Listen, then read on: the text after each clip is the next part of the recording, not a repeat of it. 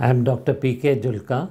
I am Senior Director of Max Daycare Center at Lajpat Nagar अब आपको हम कैंसर के बारे में कुछ बताना चाहते हैं कि पहला प्रश्न ये है कि कैंसर होता क्या है देखिए, हमारे शरीर में कई कोशिकाएँ होती हैं, जिसको हम सेल्स कहते हैं वो सेल्स बढ़ते हैं नियमित रूप से मतलब दो के चार हुए, चार के आठ हुए, आठ के सोलह हुए ऐसे करके बढ़ते हैं। अगर ये अनियमित रूप से बढ़े हैफेजर्ड वे में जिसे हम कहते हैं तो वो एक गांठ बन जाती है, या फिर वहाँ पर अल्सर बन जाता है, फोड़ा बन जाता है तो उसको हम कैंसर कहते हैं। Thank you very much